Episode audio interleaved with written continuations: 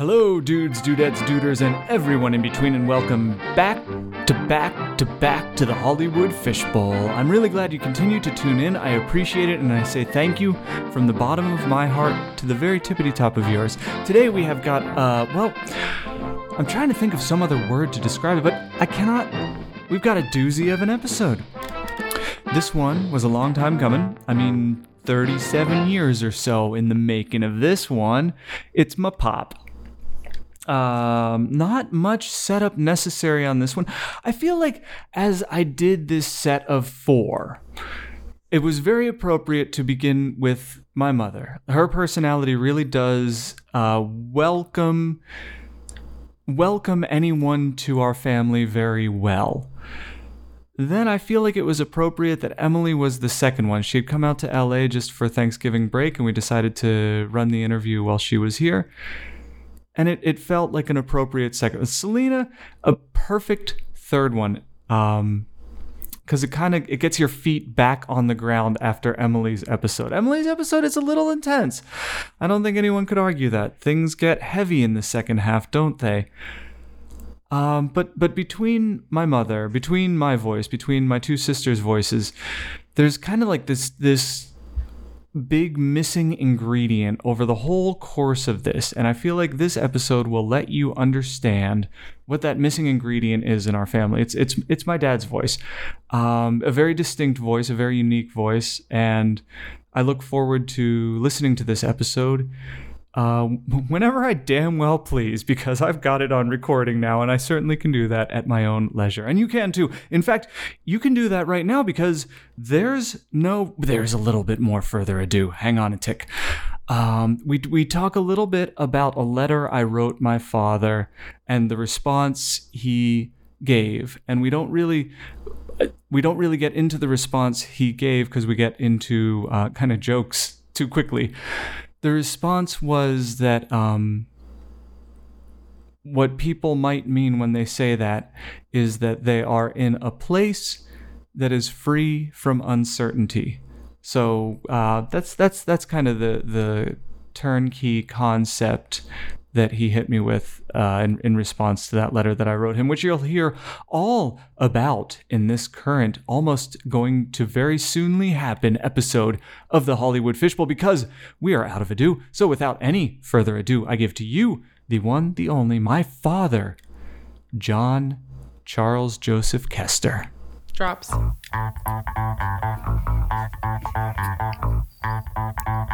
Morpheus is fighting Neo. Hello and welcome to the Hollywood Fishbowl. I am and only am your host, Jesse Koester, and today I'm joined by the one, the only, the illustrious Dad Koester. Pop Koester. and Pop goes the Koester. How, how are you doing? Everything's just fine. I love you, Dad. I'm so glad you're on the Oh, show. thank you very much. For the yeah, this is my father. The music will burn down in a minute. as soon as they're done fighting, right? Yes, and they're done. Neo and Morpheus are finished with their fighting. Um, well, welcome to the show. This is a hell of a get, Thank you. and I, I appreciate uh, your your agent and manager putting in all those hours doing the scheduling and working with us. Yeah, I had to turn down the Hollywood Bowl, but I didn't mind a bit. You were you were going to do your one man show there tonight. Yeah, I, I, I didn't even get my harmonica out of the case. Thanks. We start, as you know, with five and five. You're going to get five questions. You have one minute to answer each question. You know the routine, I believe. You've heard the program mm-hmm. at least mm-hmm. once, as I mm-hmm. understand. Are you ready? Yes. And you will get beeps. These are not uh, to punish you. These are to let you know that you're out of time. And we're putting this on Instagram, so you are out of time. There's just no way to go over a minute. Are you ready? Yes. Here we go. Loud enough. Where did you grow up, and how did that inform your adulthood? I grew up in Greensburg, Pennsylvania, Greensboro, North Carolina, Kutztown, Pennsylvania, and Wilkes-Barre, Pennsylvania. And that made me always a stranger and always the only kid in class that nobody knew. I think. I've found maybe it's genetic. I've found that if you end any sentence with I think, it becomes incontrovertibly true immediately. There's no way. To, There's no arguing with what I think. yep. but you know, I'm just saying that it's tr- it's subject to my own perceptions. That's all we've got to go on on this program is our own perceptions. So that's kind of uh, that's currency. Well, then I'm I'm okay then. That's the coin of the realm on a podcast. I'll be all right. You'll be just fine. What? How old were you when you were in Kutztown? Kutztown. What ages were those? Um, oh, love to hear more on that topic. beep. Maybe we'll get to it later. You're doing fine. You doing okay? Yeah. Okay, question two is what is the must engage media, the book, the album, the movie, whatever it is that opened up your brain to the secrets of the universe? Since I've listened to so many podcasts, this question has been on my mind a lot. And I can only say that books that open my mind internally are the ones that would count. Like the first book that I read that made me realize there was a possible possible internal life was if I were in the zoo by um, By Dr. Seuss? Theodore Geisel. Yes. yeah, I, because that that like gave me permission it kind of, in a way that I could uh, that I could visualize any reality I wanted to. Yeah. Yeah, and after that, it was mainly um, books that reinforced my um, perception of the world, like um, Dostoevsky and Dickens and Celine. It was all dark. It was all scary. It was Were all you- horrible. Were you feeling? I'd love to ask follow up questions, Of course you would. and I might, I might just yet before this program is winding down. What brings you the greatest joy in this world? Ah, music, I think. I think listening to music, live music or recorded music doesn't matter, but it's a, it's a vision into somebody else's mind and their soul and their it's it's such a um such a freely given thing. It's a, and you can freely take it. It's something it's like there's there's no cost to listening to music. You really don't have to buy it on iTunes or anything like that to enjoy it. But that brings me my greatest joy. I just like puzzling through the the minds of the composers and admiring the virtuosity virtuosic skills of the performers and like that. Has that always? If I had asked you the same question at 15, do you think that would have been the same answer? Hmm. No, probably reading then. Okay. When did you start doing the fiddle? In my 20s, I started playing the fiddle because there was a I'd love to ask more questions. won't know any. You'll never know now. What gets under your skin? Hmm.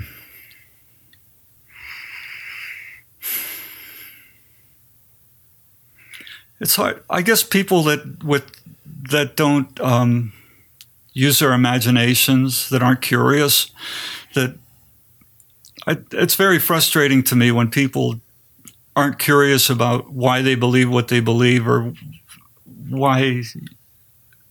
It's impossible to really have a generalized view of why why everything is the way it is, but I think it's really important to try, and it really bothers me when people don't, and they'd rather, you know, deceive themselves and deceive others to support their own misbeliefs.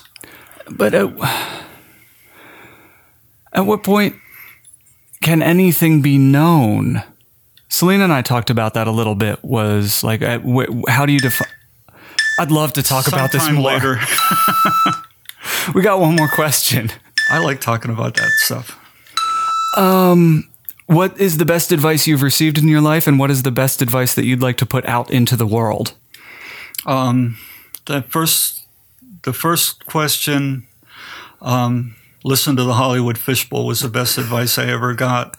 And if I was to give anyone advice, I would say listen to the Hollywood Fishbowl. I know I got one person in the bag for this program until it burns out. If, if the sun goes out before we stop recording, there will be one person who's heard them all. Thanks for listening. Oh, I love it. I, it's it's a vision into somebody's honest, honestly held feelings and and their struggles and their failures and successes. It's it's just very encouraging to me, and and gives me insight. You know, the ways ways to adjust my own thinking. I'm going to stop the timer because that we're, that's a good place to stop the minute. I don't want to hear any more beeps. Uh, do you want the air horn, the bear bear or not really? I've heard it a lot of times. Yeah, I want to hear it. Okay. All right, that was five and five, and you won. You smashed five and five. Um, let can we slow things down and kind of explore some of these ideas a little deeper Oh, that you sure. set up? Um, and you're the fourth in a series of four, and that is my family. So we might be calling back to other things that happened in other conversations that you have no memories of. So bear with me as I assume that you know everything that I know from these other conversations. I'll bet I know it. I'll bet you do. I'll bet you can figure it out if you don't know it. What do you think of Emily? What do I think of Emily? I think Because I think about her a lot. I don't mean that like what what's up with her. I just mean like she's a very unique one in the world and also in our family. And I, in, in the ways that I most admire in myself, she's like me, I think. I think that she's very self propelled yes, and very internal, lives a very, very deep internal life. She's also is so um, so connected to the people around her in, in in ways that don't always bring her happiness. It's like she's willing to accept people as they are, accept their pain, and and you know be their close friend even if they are having difficult time. I, I i think emily is a miracle. I remember one time on a christmas eve we went to a diner. The th- the th- you were there too. And selena was there. And um there was a there was an old man sitting by himself. And Emily said, Can I ask him to join us? You know, I said, Sure. And he came over and talked to us about his youth as a farmer in the Kutztown area and about how they used to go out in a group, a gang of men, and shovel snow like side by side. And um, she reached out to him because she didn't think he needed to be alone on Christmas Eve. You know, Yeah. And to me that was such a sweet thing. But he brought so much um, warmth and so much interesting experience into our conversation that you know it was it was a bargain. You know what I mean? Yeah. It wasn't a it wasn't a sacrifice at all. It was a pleasure yeah. to have his company for that evening. And I give Emily great credit for her ability to see things like that around her and act on that. And when I was up with her in Ithaca this year, the same thing happened a couple of times that there was somebody sleeping um, outside, you know, and she went up to them and said, "Is everything okay? Is there something you need?" And I just, she, she's an amazing human being to me. that's kind of why she was in my head was because I was thinking about the the fiddle and as far as I no, I don't I, I wasn't there when you picked it up, but it was as I understand it was like a, a self-taught kind of internal Yeah, yeah. journey of external expression. As, I- uh, well, I always liked music. That's Yeah. nothing new, but there there came an opportunity in my life. I, there was there was a band that I liked to listen to that was local, and they kept saying over the mic that. Does anybody play fiddle? We need a fiddle player. So I thought, well, if I learn to play a couple of notes on the fiddle, maybe they'll let me join. Mm-hmm. So I just, I just worked it through in the basement, you know, in the middle of the night, and I just kept after it. And basically, I found out that I enjoyed it. And I had uh, my my sister was a violinist, and she helped me tune Wait, it. which one? Margot. Okay. She helped me. She I'd take it to her and say, "Margot, is this in tune?" And she'd say, "No," and then tune it for me.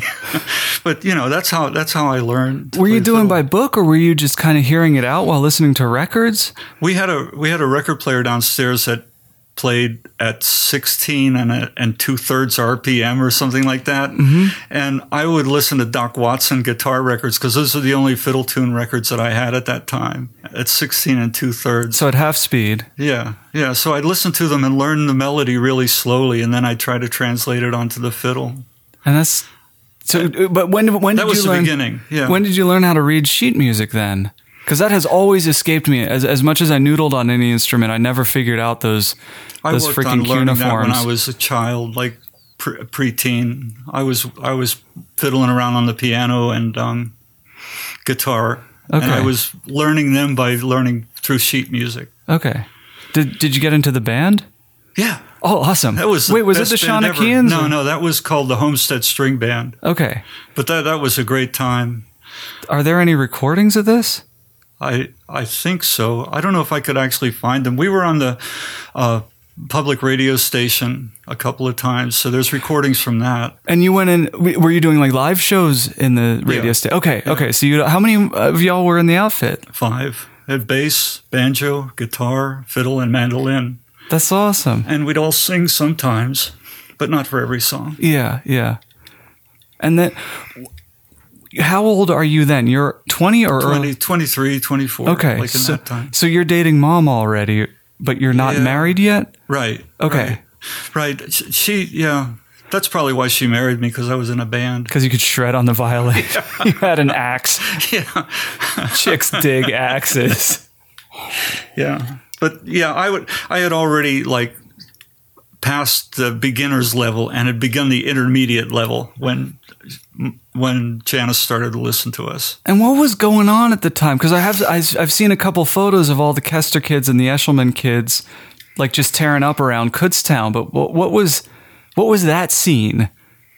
That was a strange scene for me because I was much older than them.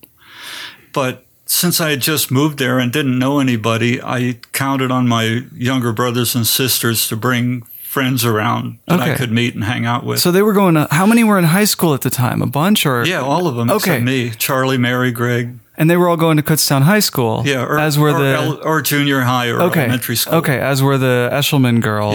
Yeah, yeah. So you guys were all just kind of hanging hanging Yeah. out. And there were nine of us too. That's a lot of. That's a broad That's a broad net you cast. Yeah. That's yeah. So, what what part of town? Not that there's that many parts of town.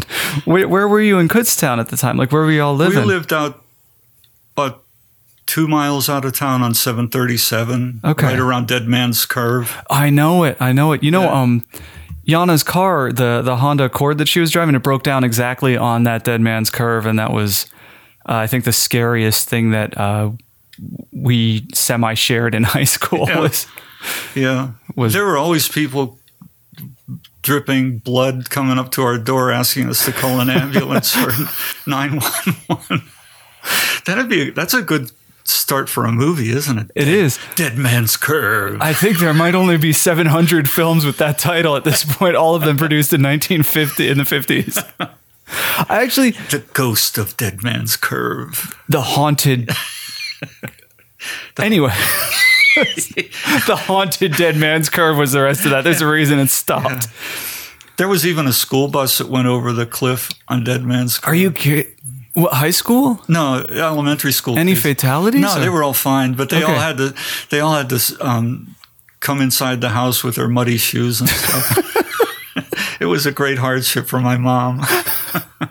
Well, she was all, she already had nine. What's another 30? She was, she should have been a paramedic. She was always administering first aid.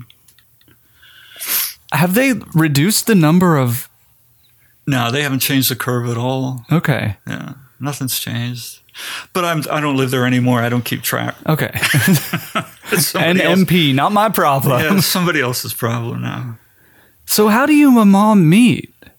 Is it just Oh, like the yeah. cloud of people are all Did hanging you, out? Did you ever hear of um, Eschel Day Special Day publication? Of course I did. That's probably that's probably where we got to know each other. Okay. That was was Greg Greg was among there. the Yeah. masterminds of that? I th- There was a bunch. So Lisa was part of it. yes, yes. and Louisa, Louisa? Louisa Esser. I know the name and I've probably met her.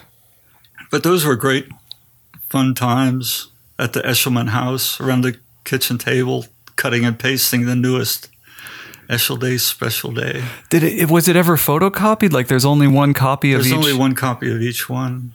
and then what I think my sister. then what? You'll have to ask Janice, but I think my sister Jeannie might have them. Okay. That would be fun to to find and scan as many existing copies, like digitize them for Top tier. posterity. Yeah, digitize them. That's right. All you have to do is photograph them. Yeah. Oh, I've got a I've got a flatbed scanner. Aren't you something? Get out of here. Anyway, your Aunt Jeannie could help you out, maybe. Okay. But ask Janice too. She'd be the most direct um, resource to finding out where they ended up. Okay, we'll we'll track those down. But then like what what is it? What what brings you two together? What's the connection? Where do you guys link up? Like I wasn't there. I know you weren't. How could you have been? I I was I was barely a glimmer in your eyes. Yeah, it was. It was to me, it was deep and abiding true love, the kind that happens only once in a century in this whole planet. Mm-hmm. Yeah. That's what. What'd you see in her? I don't mean it like that. I mean like It just felt like a, a like a really deep connection and a deep understanding, and also. I'm I'm not a people person, right? Mm-hmm. So anybody that would probably even notice me and not shrink in horror probably would be like a green light for me to go ahead and fall in love. you know? and she didn't. wait, she didn't fall in love, or she No, did? she didn't Oh, shrink. okay, She okay. didn't shrink from me. Yeah, you reckon that's some of Emily there? That I don't mean it. That could be Emily speaking through her yeah. past life self. Can I trust you to not take offense to anything I say? No, but I'd probably I'll probably be okay even if I take offense for a Okay. second. Just because I don't want to be apologized as I- as I as I misspeak I can clumsily just, I'll throughout just this. start wrecking stuff, and that can be part of your most interesting podcast ever. Do you have your Hulk gloves with you? My what? Your Hulk gloves yes, to smash. I can smash. So what was the, the you guys get married? This better be something that personal that makes me really irritated. No, no, no. I just feel like I've been misspeaking. Like, what do you what did you see in her anyway Oh, about oh, my oh, mother no, no, no. and your wife? Oh, no, that and the mother to your children. It was all like everything was wonderful. then what's you get married? That's an obvious next step if if if it's one true love that happens once a century. When do you guys peel out for for? Did you have a plan? Was it peeling Okay. out for Texas, or was it just gonna like let's see what's going on in the Midwest, or Well, what was the we- logic there? At that point, I was living in Edwardsville, Pennsylvania, which is a dying coal coal town. You mm-hmm. know, there's slag heaps like higher than any of the buildings all around the house where we lived. You know, and and everything was always black from dirt all the time. The people were like ancient and broken down. You mm-hmm. know, it just was not a cheerful place to live and not a place with a great many opportunities, right? So it's a place that's kind of easy to leave. Yeah.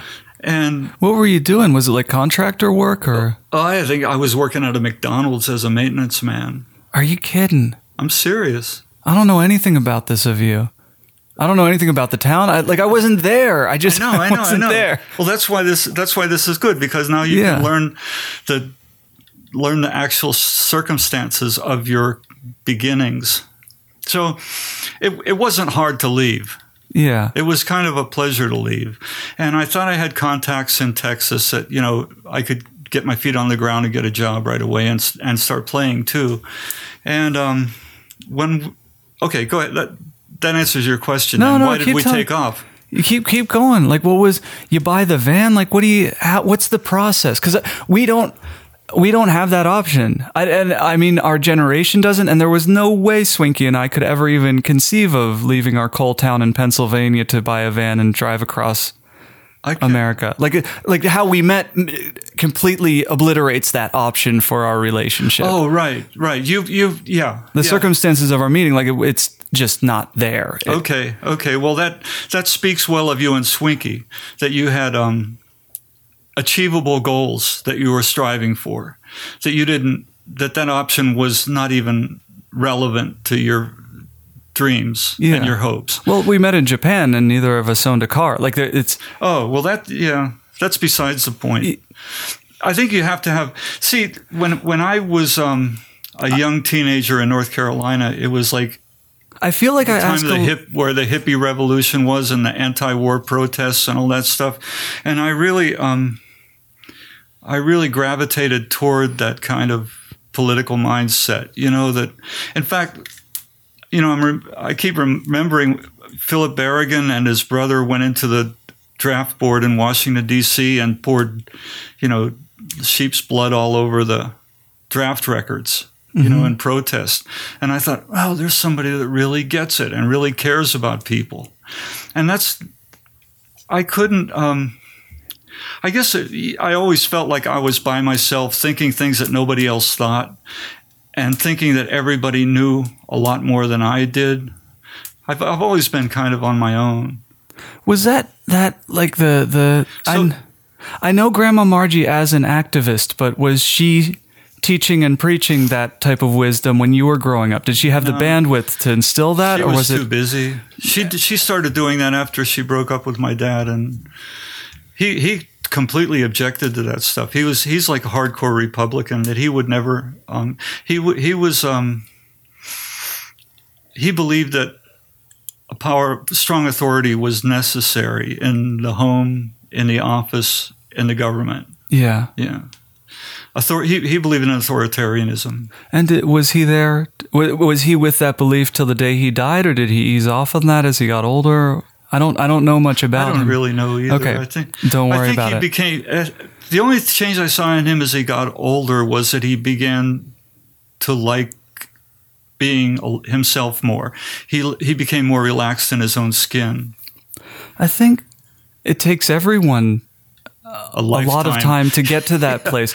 I Yeah. think it. I think what your generation figured out has made it easier for our generation to get to some level of comfort inside our skin in you know instead of 80 years 40 years or 30 years like i think it has been accelerated a lot That'd be I've- good. That'd be good. I'd I'd I'd be happy if that was the case. I feel just tremendous comfort in my skin. And as long as I can remember after high school, it was maybe a couple of years, early 20s, that I started feeling comfort as myself. And uh, it's joy isn't far behind.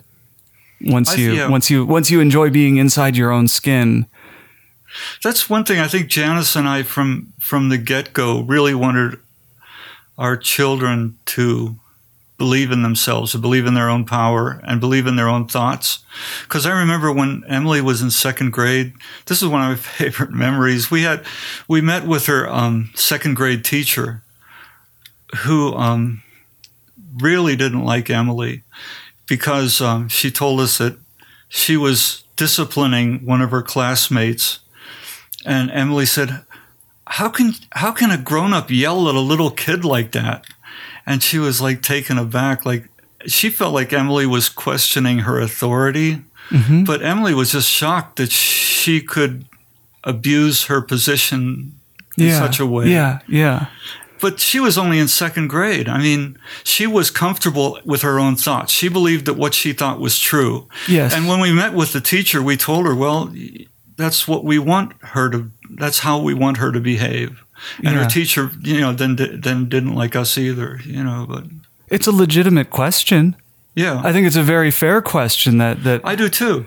But see, how was- can your communication be so limited that this is the way you'd engage with somebody who's Right, who's less than 10 or anybody on this Right. planet of any it's a legitimate right. People that, people that gravitate toward an authoritarian system see that as heresy though. yeah yeah Yeah. which school was that the Topton. okay i i, I believe that that tracks that, Yeah, that tracks. so when do you pull out like you you're, you're going to texas you got the van and what mom calls a folding chair is that story true it yeah, was yeah, you had a bucket seat for you true. Yeah. and a folding chair how much Yeah. was the van did you buy it cash It was a thousand dollars. worth every penny Eh. it got us there. Is that the same one that got you to Riverside? That got you all the way across the country. When did you retire that? In Riverside. Okay, like Yeah. the the hubcaps were coming off as you pulled no, into. I, there was just somebody where I worked at the fence company that wanted it and said Okay. he'd trade it, trade a, a family car for, for it. okay, so uh, and oops, there, it is. There it is. I know a fan because you knew what had happened and how exciting it was. Oops. Selena made it through. Hmm. She didn't. She didn't. Uh, she said she wouldn't. I moved her drink into the most inconvenient place possible, and she made it through the whole episode without a bump. It was my glasses that drew me in. That's. Uh, uh, what do you think of Selena? I love Selena. How cool is it? How cool is that whole thing that they're building? That family is so awesome. Yeah. They seem like such a such a solid arrangement of kindness and and brains and brawn. Yep. I've got to get up there more often. That's one of my regrets is I never leave my little hidey hole. But I've got to get up there. we could do at the end. We this might be a new feature on the show. Is at the end of the program we do one in one. What's your biggest regret? Like once people are in. One and one. I don't know if I'll have the energy at the end to do anything else. Well, we already know your biggest regret. That's That's my biggest. You're off the hook. Yeah, Is not getting up there. it has more? a lot to do with my nature. My my Yeah. yeah. Well, I, that's like it's kind of um,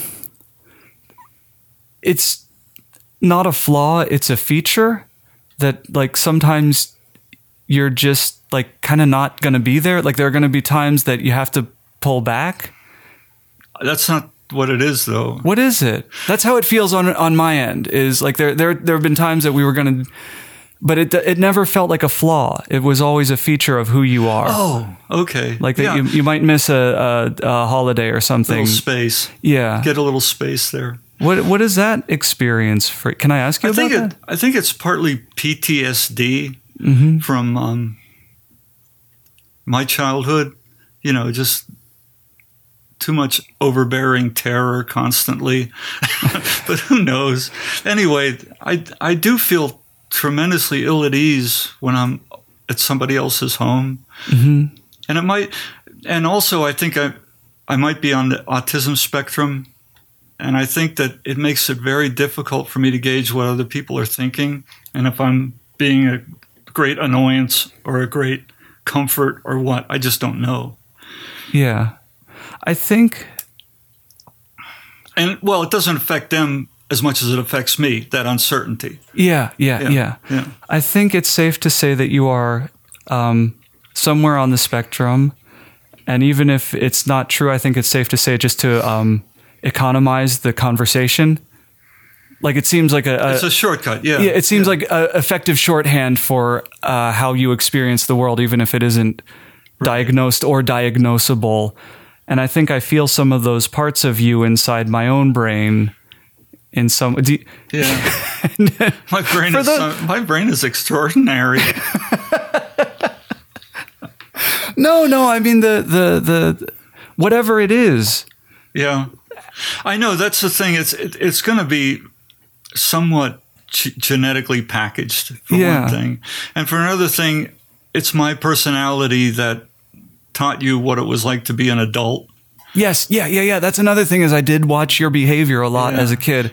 Too bad for you, but Do you feel like I looked up to you? Did you get that sense from me that I thought you were like you were the shit? yeah, Okay, okay, good, good, Yeah, good. I don't want there to be any uh, any yeah. mistake in that. those are some of my happiest memories. Are when you were like, work, we would be working on something together.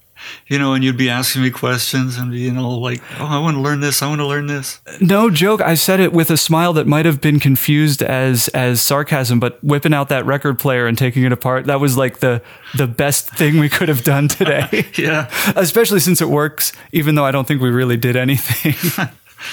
you fixed it. You fixed it. we fixed it, You're Pop. man. We fixed it together. You, you have you have definite definitely have skills. but it was just it was such a joy to to take apart a mechanical thing with you, even Yeah, for five minutes, and put it right back together. I always wanted to be a good mechanic and a Mister Fix It. So that's I- what I turned into. I don't think I'll ever be a good mechanic or Mister Fix It. Uh, you have natural talent. Don't worry about it. If you want to, you will. So you get to you get to Riverside. You do contracting work in in Texas at all? Mm-hmm. Like how much time do you spend there? A year, half a year? About half a year. Okay. I didn't like Houston, Texas that much, but it was okay. Was that was Texas more democratic back then? Okay, it was It was very racist. It was very as apartheid as far as you know working on a job site with Mexicans. Yeah. they worked on one side of the site, and the Anglo's worked on the other. And what were you doing? Like what was what were the Carpentry jobs? work. Okay. Yeah, framing and finish work Are there any like are there neighborhoods I can go to and see houses that you worked on? on warehouses. Okay. I think I worked for Halliburton even. Really? Yeah, I think. They, Any inside stories? yeah, we built warehouses. Got any dirt on the guys upstairs? so you hang out in Texas. You start to have Emily, then you drive out to Riverside. Janice is pregnant, and we leave for California. Mm. I think we were going to go to uh, Colorado Springs first Okay. because we thought that was a cool hippie place, but it was a cool military base, so we kept going. Did you identify as hippies? Did you feel that way, or was it just the least inappropriate classification? I can only speak for myself, but it sure felt like we were um, like Jack Kerouac kind of hippies, you know. Okay. Yeah, it's like like citizens of the earth. Not- yeah. not- yeah. yeah. Well, and what was I don't I maybe I've mentioned this. I wasn't there. Like what was it paid? Would you get a wad of 50s at the end of the week or what was The pay was pretty good. I don't remember much of the details of it. I was never very good, and still I'm not very good with numbers and money and whatnot. so you just work for a while then they'd pay you for a I bit work and, then, they and I get paid, and then we'd pay the rent and buy food, and I'd work some more, like, Okay. like that. we ask the probing questions here on the Hollywood Fishbowl. well, it's probing, and it shows my mental s- s- state then and as well as now. All information is useful. All information is yeah provides at least provides context. Yes.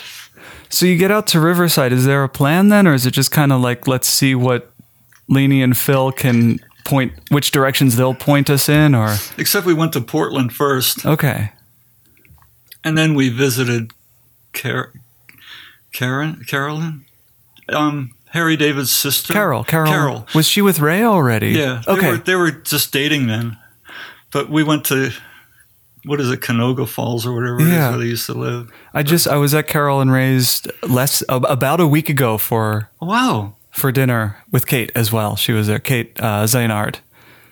Did you play Monopoly?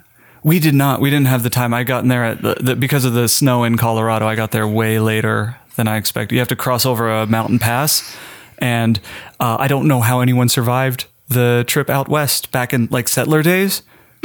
I know it's it's amazing. It's like you talk about immigration across the border. That was like hell. It yeah, it seemed like even in a car, I was like, "There's a twenty percent chance that I will be wrapped around a tree, that I'm not making it past this hill." And they were doing it on foot and with Uh. horses and babies. There's a Woody Guthrie song about an accident on one of the Rocky Mountains roads from a, a Oklahoma family that's trying to get to California. It's it's tongue in cheek, but it's a horrible accident. anyway, And you're planning. You reckon you're going to settle in Riverside when you get there? yeah, that's about. Janice was almost due. Okay. Yeah. And Leanie and Phil helped us find an apartment. And helped, helped me actually find a job, but I didn't keep that job. Um, I went and worked somewhere else. You didn't like it, or did you get dismissed? I wasn't or- able to do it. It was What was it? It was a carpentry job, Okay. but my carpentry skills were still too limited to to really do what I was hired to do. So I went and built chain link fences instead. Okay. This is this is when I start to n- have some cognizance of you. Like when You- I, I remember being a kid and you were you were a fence. You worked Yeah. on fences. Yeah, you were born. I was at work the day you were born. Did you swing by the hospital at least? Yeah. Okay, Yeah, I was there. I was there. I was there absolutely, but um, I had to call somebody to come and replace me Okay. because I was working at night when no one else was there. So, but yeah, that's where I, I worked there for quite a while, and I enjoyed it too. It was a good crew.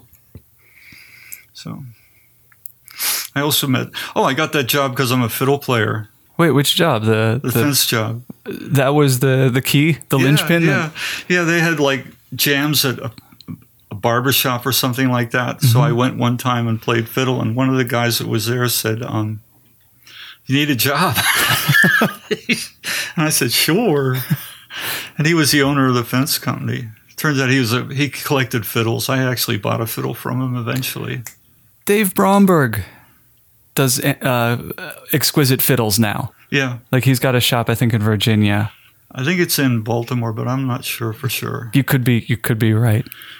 He just came to Asheville too. We went. Did you go? I went. Yeah. I there's something about him like that's that's marrow level Yeah. that I love him like Yeah. because of that tape you had growing up that was Yeah. like that was it. How far was Mary's house from Kutztown? I don't remember the length of that drive. I remember it being longer than Mary's house. when Mary lived out in the woods. There was a lake and she had the loft that us kids would sleep in. That was in Coudersport. How far? That, that was like five hours away up in the mountains. Okay. of, like north central Pennsylvania. Do you remember taking me fishing on that one trip? Yeah, I remember getting in big trouble for that Wait, why'd you get in trouble? because the um, the lady that owned the fishing hole Mhm. didn't allow fishing in her fishing hole. Oh, okay. She would be feeding the trout all the time, and they would be real tame and easy to catch. Oh, okay. But she came down hard on Mary, and Mary told me just don't do it. Oh, okay. I figured that it was like, well, I took him fishing. That's Those were f- one and done. those were fish for looking at. I you caught a fish in um, Rehoboth Beach one time. We were like. I don't forget, I forget we were in a little boat or something. You caught a fish that was like three inches long. You were so happy. That one I remember. I remember Yeah. catching a very, very small fish once and thinking like, that's So I, I, I, I could check that off my obligations as a parent. I took you fishing. what. That's that's another big thing on my mind is like, what did what did you feel like you were supposed to do as a parent raising us up? Like, what did you think your job was? My, my main concern was that you grow up with us with a sense of wonder and a, and an interest in your own life and the world around you, you know, and that you be, grow up in confidence in your own abilities.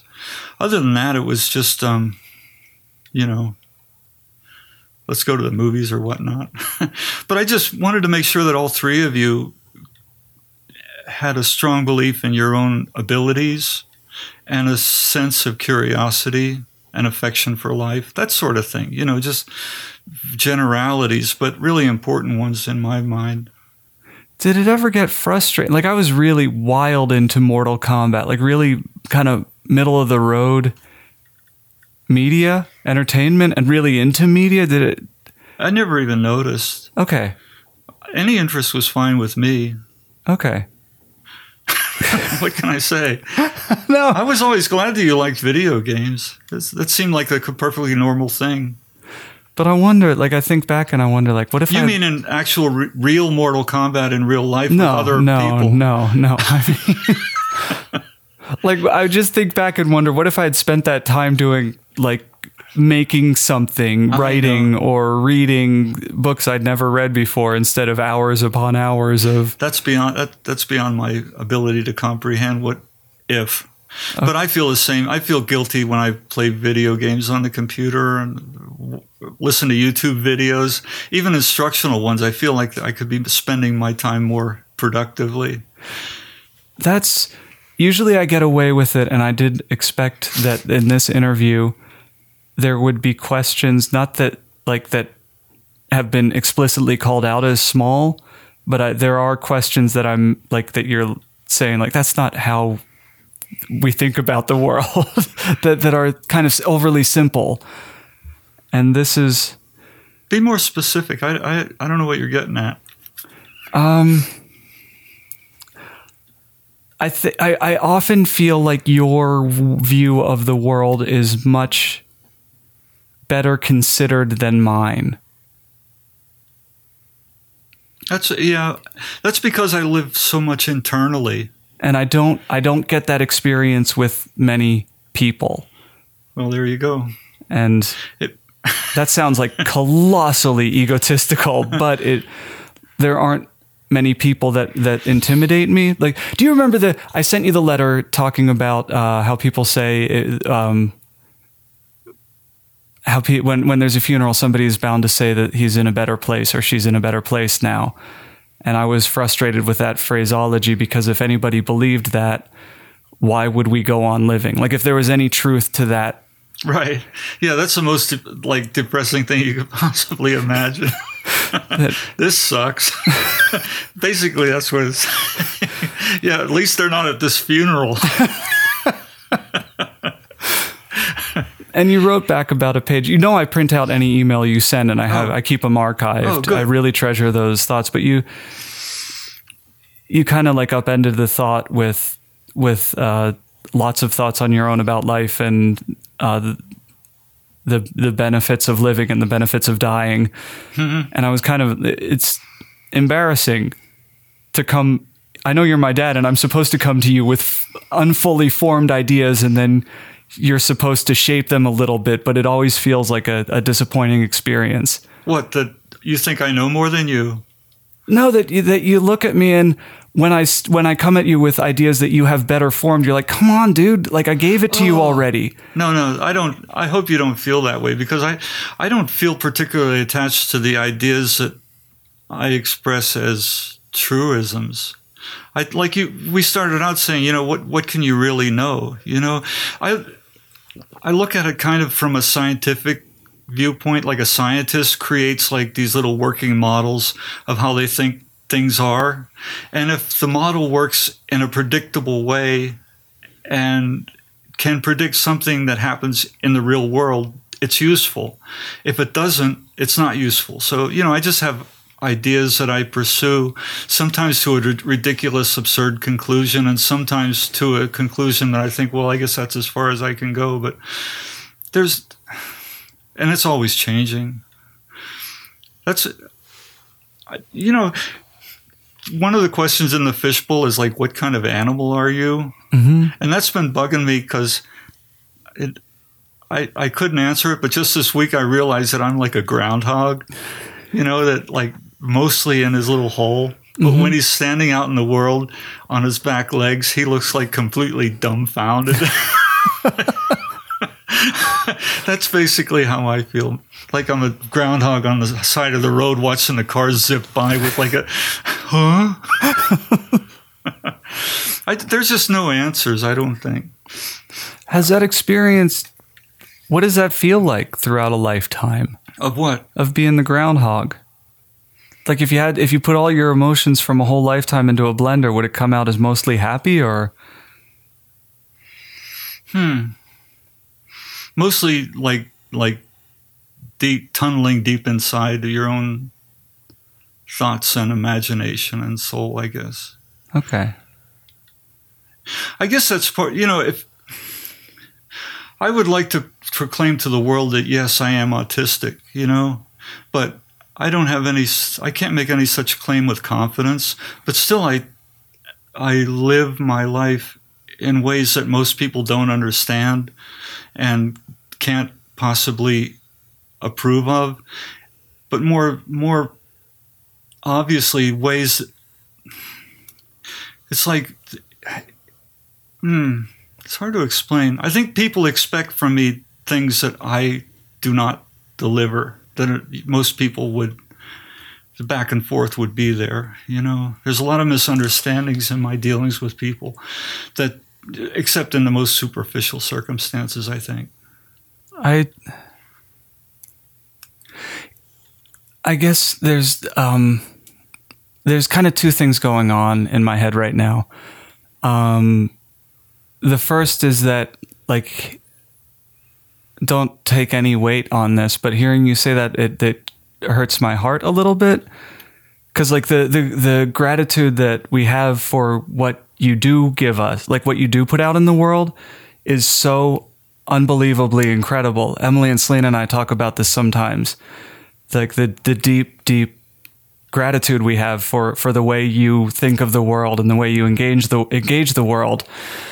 Um, but then I remember that Emily, Selena, and I have access to you in ways that nobody else on this planet, like your day to day talking to people at work or something, or going when you're on a job call, like the way you're going to engage those people is different from how you engage Emily, Selena, and I. And like I don't know I don't know what it's like to experience you not as your son. Mm-hmm. There's a certain amount of preloaded information in my brain and how I process the world that makes it really amazing to listen to you and to see the world through mm-hmm. your eyes. And there's also a level of intimacy that you know us at that lets you express yourself I imagine differently like when I when I talk to Emily, Selena, you or mom, that's so different from when I'm sitting at a party in LA and I have to try Oh, sure. like fight every fiber of my body to act like a normal person and um it's it's just it's these two different experiences Hmm. of of how you how you move through the world. Right, right. And I'm not a good I'm not a good model if you want to do well at a dinner party. That Do you think I wasn't taking notes under the table while Greg was working the whole table? yeah. I, I, I this is one of the benefits of having so many aunts and uncles is I can pull this from that one and Yeah. They're all sterling too. and each in their own way. Yeah. Yeah. I don't think I'll ever do the sports thing, but if I wanted to, I know where to start. You're already running. You were in a marathon. I love running. Do you run at all? Have you ever? I did, but I was I could never get my breath. You know, it's like a kind of an asthma or allergies Oh, okay, thing. okay. I could try it again. The most fun I have is is that's not true. A lot of fun it can be had while running. Running, yeah. Sorry, I got hyperbolic and careless. Hyperbolic is okay. it's it's the best. There's the joke. See, you're not a comedian. You didn't shut down my joke right away. Tell me to stick to the stick to the script, mate. What brought you all back to Pennsylvania? Janice's undying love of family and home. That's kind of what brought me back to America. Yeah. I think I can relate to both of you parents in different ways. Did you not have that? Like, do you, no. you don't? I didn't. Like I said, I grew up in so many different places. I didn't have an attachment to any of them. And one of the things I think that drove Janice and I apart was my lack of simpatico with her field of reference. In a way, it was foreign to me. It just didn't exist to me, and um, that happened in in a lot of different ways. Since, like I said, I have difficulty um, with nonverbal communication, and even more difficulty with verbal communication. Yeah. So as you guys like, I don't. But that was part of the problem.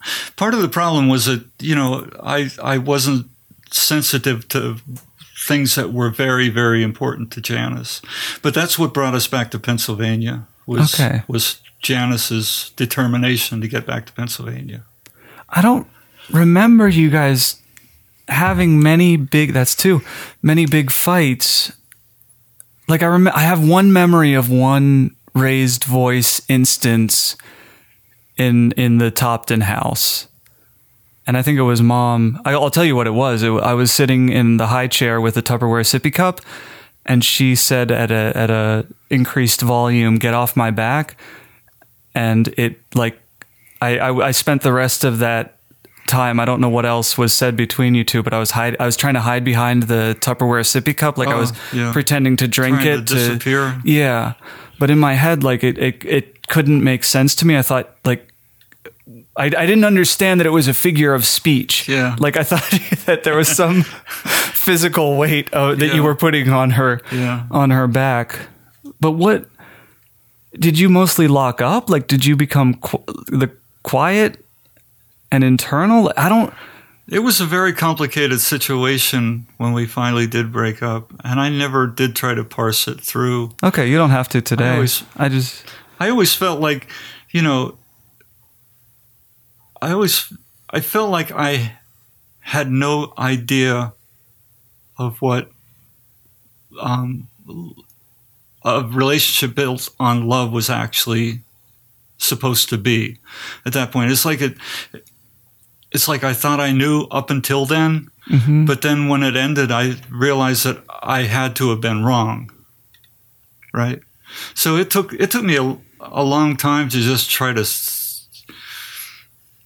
live in a world that I could trust my own feelings again, you know, and trust other people. It was just like a shock to me that there was so much that I didn't know that all of a sudden I, I became aware of, you know. Yeah, yeah, yeah. Sometimes I tell Swinky it's a weird way to frame it, but like I was her first boyfriend. She was my dozenth girlfriend or whatever. And there's a certain amount, there was a, a learning curve that some other people absorbed f- that she doesn't ever have to see the stuff I didn't know Oh, about love, heartbreak, and and the the disintegration of a relationship. mhm. And it does take a long, takes a long time to to come to terms with it. yeah, It's it's like a to me it was a matter of learning to trust my own feelings again. You know, it was like everything in my life, I always I always internalize everything. That's it's probably wrong, but that's that's the way I do it. Is it wrong though? Like I watch you grow over the years and I watch you change and you seem like Yeah. you seem like the most you version of you that I've ever known. so is it are It you might not be wrong, but it might be like I I can't th- I can't speak on it. That's I just fine. know that yeah, you know anytime there's a whole lot of things that I cannot do. You Yeah. know, that I feel like that I'm supposed to be doing, and other people around me feel like I'm supposed to be doing. And I'm sorry to have to disappoint them, but I don't know how to do the things that they want me to do. But what if you're doing it all perfectly from the people around you's perspective and you never know that? Does it make a difference? No, it wouldn't make it. No, it'd feel the same. If that's what Yeah. you mean, yeah, it would feel exactly the same. It's a, it's a matter of like, hmm, Like you'll never know how the the high level of esteem that we hold you in, will you? I would question it. That's okay I would too. question the reasonableness of that position, but Maybe that's more. Uh, that must be from that must be mom's genetics, like the the everyone like everything is perfect as it is because that's how it is kind of right, right. Kind of way of looking at, at the people around us. I can look at other people that way, but I can't look at myself that way. I guess it's I okay. can I can look at myself only as a as as a work in progress. okay. Yeah. Because I would agree with that. I, you know, I kind of have a philosophy that everybody, everyone is made in God's image and likeness the way they are, that they don't have to change a bit to be perfect. That's fine. That's Yeah.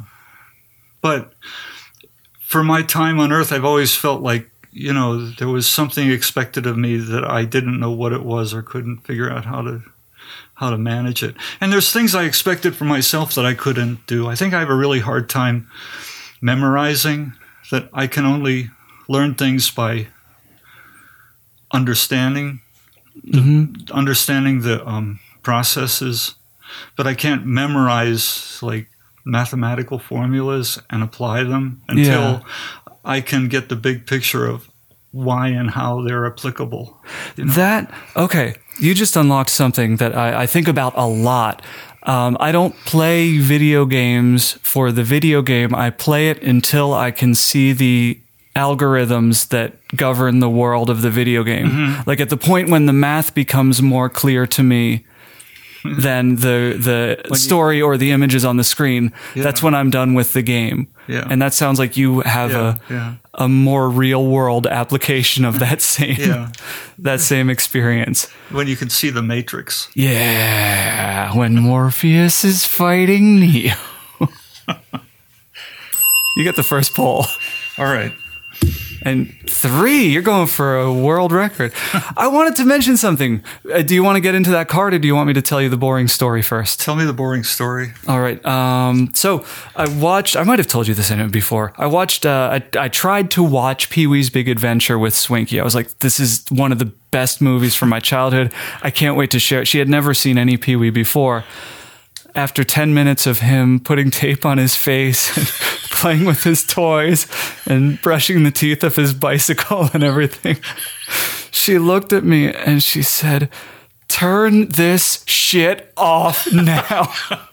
she had oh. never hard vetoed a film in her in our entire time being together. The the gravest sin you can do in our house is say let's watch the rest tomorrow. Like she she will not turn anything off. Right. And then uh, later on, we watched UHF, and she said, like, why do you love these movies where it's just a guy shouting all the time? Huh. But anyway, um, there's more to this story. I hope you haven't worn out the edge of your seat because No, no, you're going to no. be using it a bit longer. I'm already thinking about what what the cultural dissonance is between Well, it's Kenya just a, and America. It's just a guy shouting. The first 10 minutes of that film is just Pee Wee alone shouting at his breakfast, shouting at his toys. but still, it depends. It depends on on a lot of cultural background Yes. before you can even before you understand what what why you what, anyone would have an appetite for that. Yeah, yeah, yeah, yeah. There's it, anyway.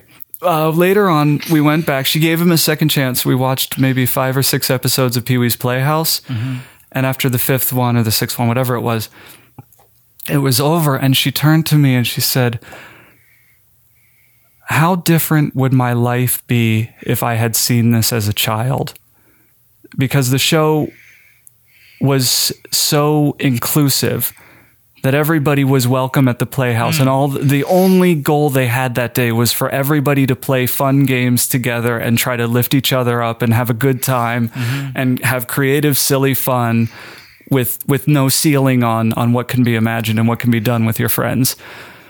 And you made me think of that when you told me that um, if I ran the zoo was something that unlocked your brain and changed how you saw the mm-hmm. the entire world. Because It made me smile a whole lot. one, one of the most exciting times in my life was I found out about the public library, and it was just like the size of this studio. You know, it was a real little local public library, and um, the, the librarian asked me if I wanted to take some books home with me, and I was like, "What?" and I was thinking, "You trust a little kid with your precious books?" And, sh- and and that that day I got my first library card and took books home, and that was that was so ha- I was so happy that day. I felt like I had graduated. I'd become a man or something. That was the rite of passage. yeah, it was a little um, it was a little like cloth kind of paper card with a metal um, staple in it that had my number on it, so that they would like stamp. Yeah, Yeah. yeah, yeah, yeah. It was great.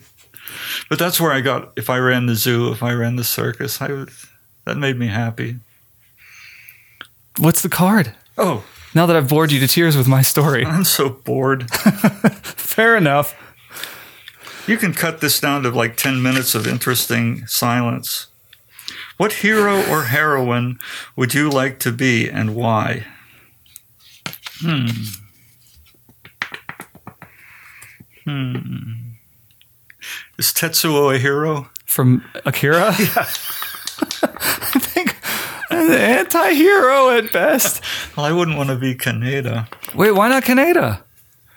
Because he shoots his friend he's too the- cool. Oh. He's like he's like the leader of the gang.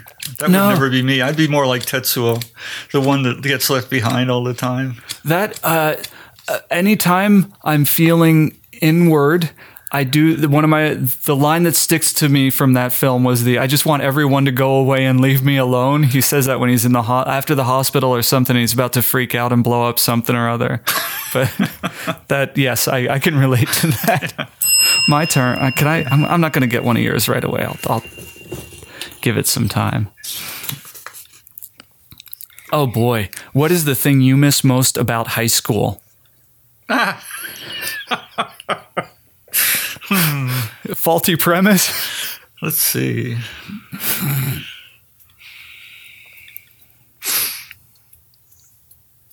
There must be something. Oh, sure.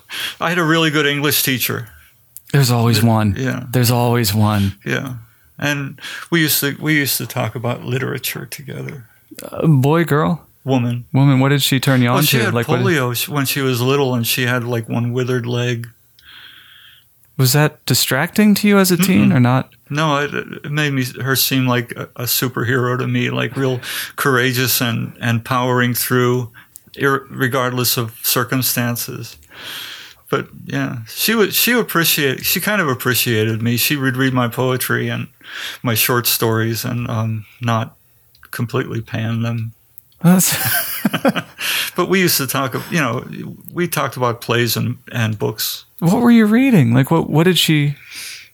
What did she feed you? Well, in high school, my friend Frank and I used to go to the community college because they were always doing like plays, and we'd sneak in, up, go up in the balcony, and see them like each one like three or four times. so I saw Macbeth like four or five times, and uh, you know, I think other Shakespeare plays and some that were written by local authors. But that was that was a good time too. Okay. But then I, you know, I think everybody thought I was really smart in school because I never said anything or talked to anybody. I found that out the first year of Hamburg. I didn't talk to anybody the whole year. I just sat and read in the corner. And then it, I found out that that was like the greatest trick the devil ever played on mankind. was was to make people think you weren't smart. I should have kept my dumb mouth shut. If I had kept it closed all four Yeah. years, you wouldn't have gotten beat up half as much. they they would have never figured out how stupid I was. yeah. Yes. Stupid is as stupid does. And if I could have kept my stupid mouth shut, your turn. This is like a lotto. This it's such a better format than me just asking questions. Why, sure. I don't want to answer my own question. You don't have to. Here, let's try this one. Oh, don't put it back in if you don't want to answer it. Like, there's no way I can grab it again. There's like a thousand different ones in there. I'm giving you Steve's. Yay! There you go. What is the best thing in your life? Aw. That's such a sweet thing.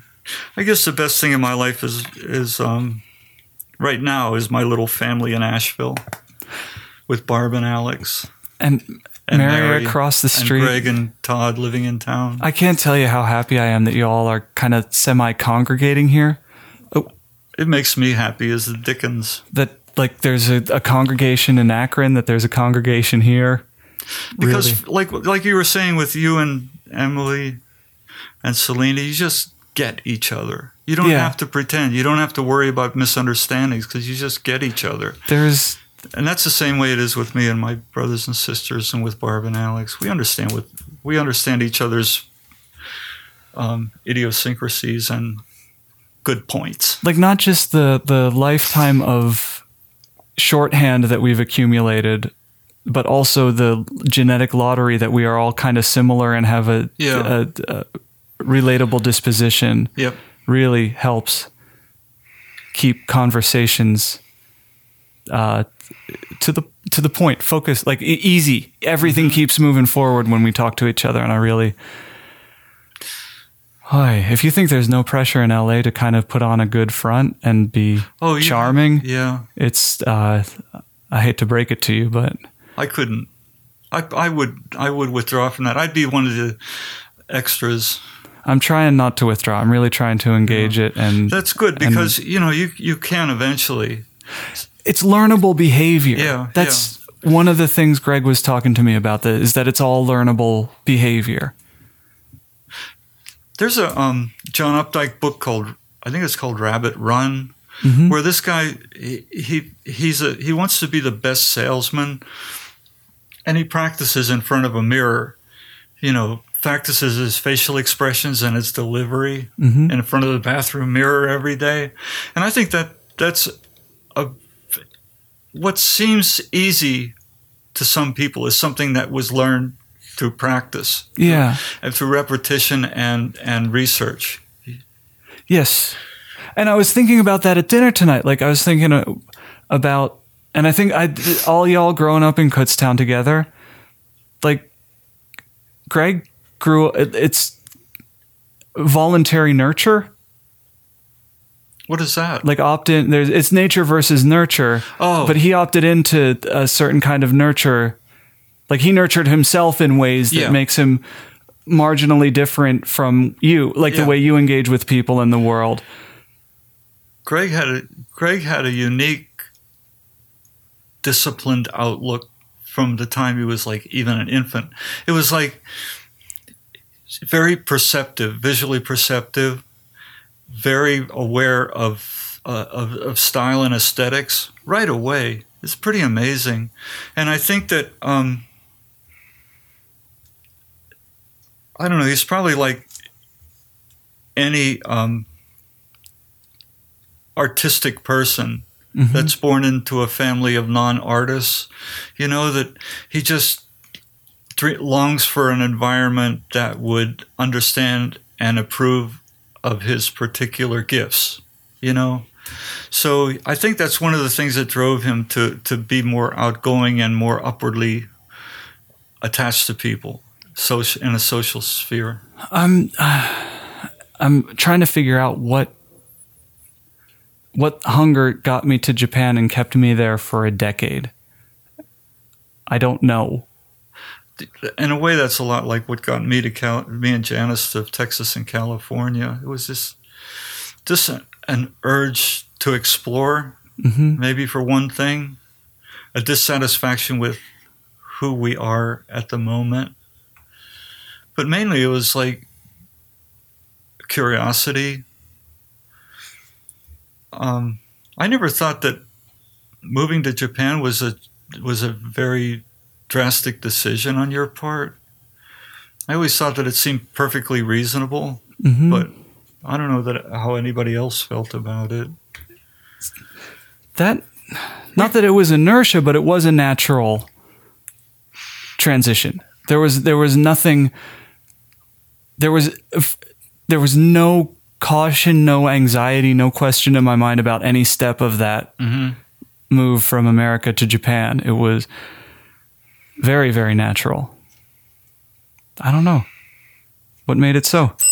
My turn. Was it my turn? It's your turn. No, it's my turn. It doesn't matter. I could take one. I'll take this one. That's a good one. That's courtesy of Scott Oshima. Where is your favorite place to hide in LA? I've only been in LA a short time, maybe a day. Like you just pop, popped down from Riverside for a Yeah. bit. Mhm. Where like did you go to the uh, I guess Sunset Boulevard, the Strip, or I think I remember seeing the. Does the Sony building have a planet with a ring around it? it might be Universal? Well, maybe Universal. I don't know. I guess that would be it. Oh, my favorite place to hide in LA is Disneyland, even though that's not LA in particular. Are you thinking like a like a Michael Jackson fat suit to, so you can blend in with the crowds kind of situation? Well, it's easy to blend in Disneyland. Everybody looks the same. Bunch of white people. Brr. Where's that? Peer, peer, peer, peer. I'm gonna pull one for you. It's my turn. I'm taking over. I'm taking the show back. You've run it off the rails. What is your signature big finish on stage? Uh, breaking a string on the violin. Have you ever broken a bow? Do those oh, things ever pop? Bows are the most horrible things to break because they're irreplaceable. Do you keep a couple with you when you Yeah, go? yeah. Are you jamming now? Like, do you have any bands that you play with? Uh, Barb and I play three or four times a week in our. Are you home. joking? No, we. Do you ever go out with it? Mm-mm. What do you do? Just Just like play, Irish just play a list of songs that we like. We play a couple of dozen songs that we like and then put it away. I don't think you'll ever understand how beautiful the world is that you you live in. I really, I, I that's okay too. You don't have to. There's yeah, there's a lot of good things in my life. There's no doubt. I It's like just- I like my job. I like the things that I do in work. I like playing music. I like reading a little bit. I still think I should be learning more though. You know, I should be expanding my um, skill set, and I'm going to keep trying to But do that you- as I long thought- as I live. Like you just started your business. I know. You don't think you're picking up a shitload of new skill sets with that? Heck yeah. That's like the that's There's a whole bunch of things that I should be doing. your turn. no, it's your turn. I think I just picked No, I just said, where do one." I like to hide? What's your big finish? Oh, that's right. It is my turn. Yeah. Thanks for keeping track. Man, you think I can't host my own program, Pop? What's the one thing you want to do immediately after you leave here for my career? Hmm. Yeah, little mister, there's a whole bunch of things I could be doing for my career. Yeah. You talk tough. Well, I did everything I'm going to do today except go to sleep and wake up early and go to work tomorrow. I'm not going to do anything else today. That's okay. Fuck it. Let's do one more and then we'll let you off the hook. Thank you. Has this been painful? No, no, it's been enjoyable. I hope it's enjoyable to listen to. What's the dumbest mistake you've made in your life? Uh, When I got to California with that van, have you seen pictures of that van? It was huge. It was like it was a step van, so it was more like a. It was bigger than a van. Yeah. Yeah. Okay. I got to California, But not as big as a bus. right, and it didn't have two front seats. Mm-hmm. It's like sometimes it had a sofa seat and sometimes it had a folding chair, but it never had two front seats, and that would be so illegal now when you have to wear seatbelts and whatnot. But anyway, I was working at the fence company, and somebody said they had a good family car and they traded it for the van, and it was like a Camaro or something like that. It was ridiculous with a four on the floor stick shift, mm-hmm. and it didn't. I, I just didn't understand it. You know, like everybody else would be having fun peeling out and going up the strip, but I couldn't do it. So, so it turned out it was kind of a nightmare to me. So um, one of the other guys at the work said he'd trade it for a van, right? And that didn't work out. Man, it was just a mess, and I felt so ashamed of myself as a as an adult, as a human male, not able to negotiate a decent car for me and my young family of me and Janice and Emily. Now, I these- just felt like completely like flabbergasted at my own incompetence. Were these folks at work, is it like they were commiserating, like, hey, Johnny, he's a rube. Yeah, more like that. You could probably get a Camaro we can for, get- for a bicycle with that guy. yeah, along the, and that's just pretty much the case. yeah. So, but finally, I did end up with a reasonable, good, reasonably good family car. It was a Chevy station wagon that we drove for years. But that was the, I felt like it was the stupidest thing I ever did. Was trying to, was just like trusting people like a child. You know, that's Yeah. yeah. Yeah, yeah, yeah. Assuming that everyone has your best interests in Yeah. mind. That's you know that's something I've been thinking lately. Is like I've I've kind of lived my life like trying to be simple like a child, you know, thinking and maybe falsely thinking that nobody could ever do anything to hurt a child, you know. But I know f- from personal experience that that's not necessarily true. Be- I would have been better off being more um, uh, disciplined in my transactions. oh, of course I'll trade. Trade. Yeah, you'd never hurt a child, would you? but anyway, yeah. How's that for a stupid? I'd say it takes the cake. you want you want to wind down? Mm-hmm. We, Are you going to play the piano again this time? shit, yeah. What do you think happens at this part of the show? I love your piano playing, especially at the end of the show. That I I okay. Here we go. I, before we sign off, I freaking love the holy shit out of you. I think you're you're awesome. So Aw. you got to take it because you're on the air. Okay. How do you like that? I cornered you. This is all I'm playing the long game. this is all just to say that I like you. Okay. Oh, play that piano, boy. This has been the Hollywood Fishbowl, and I've been your host, Jesse Koester. I will continue to be Jesse Koester as long as I live. If you liked what you heard, you can find us on www.hollywoodfishbowl.com. That's six U's followed by a dot. Hollywoodfishbowl.com. If Schminstagram or Twitter is more your speed, at HWFishbowl, but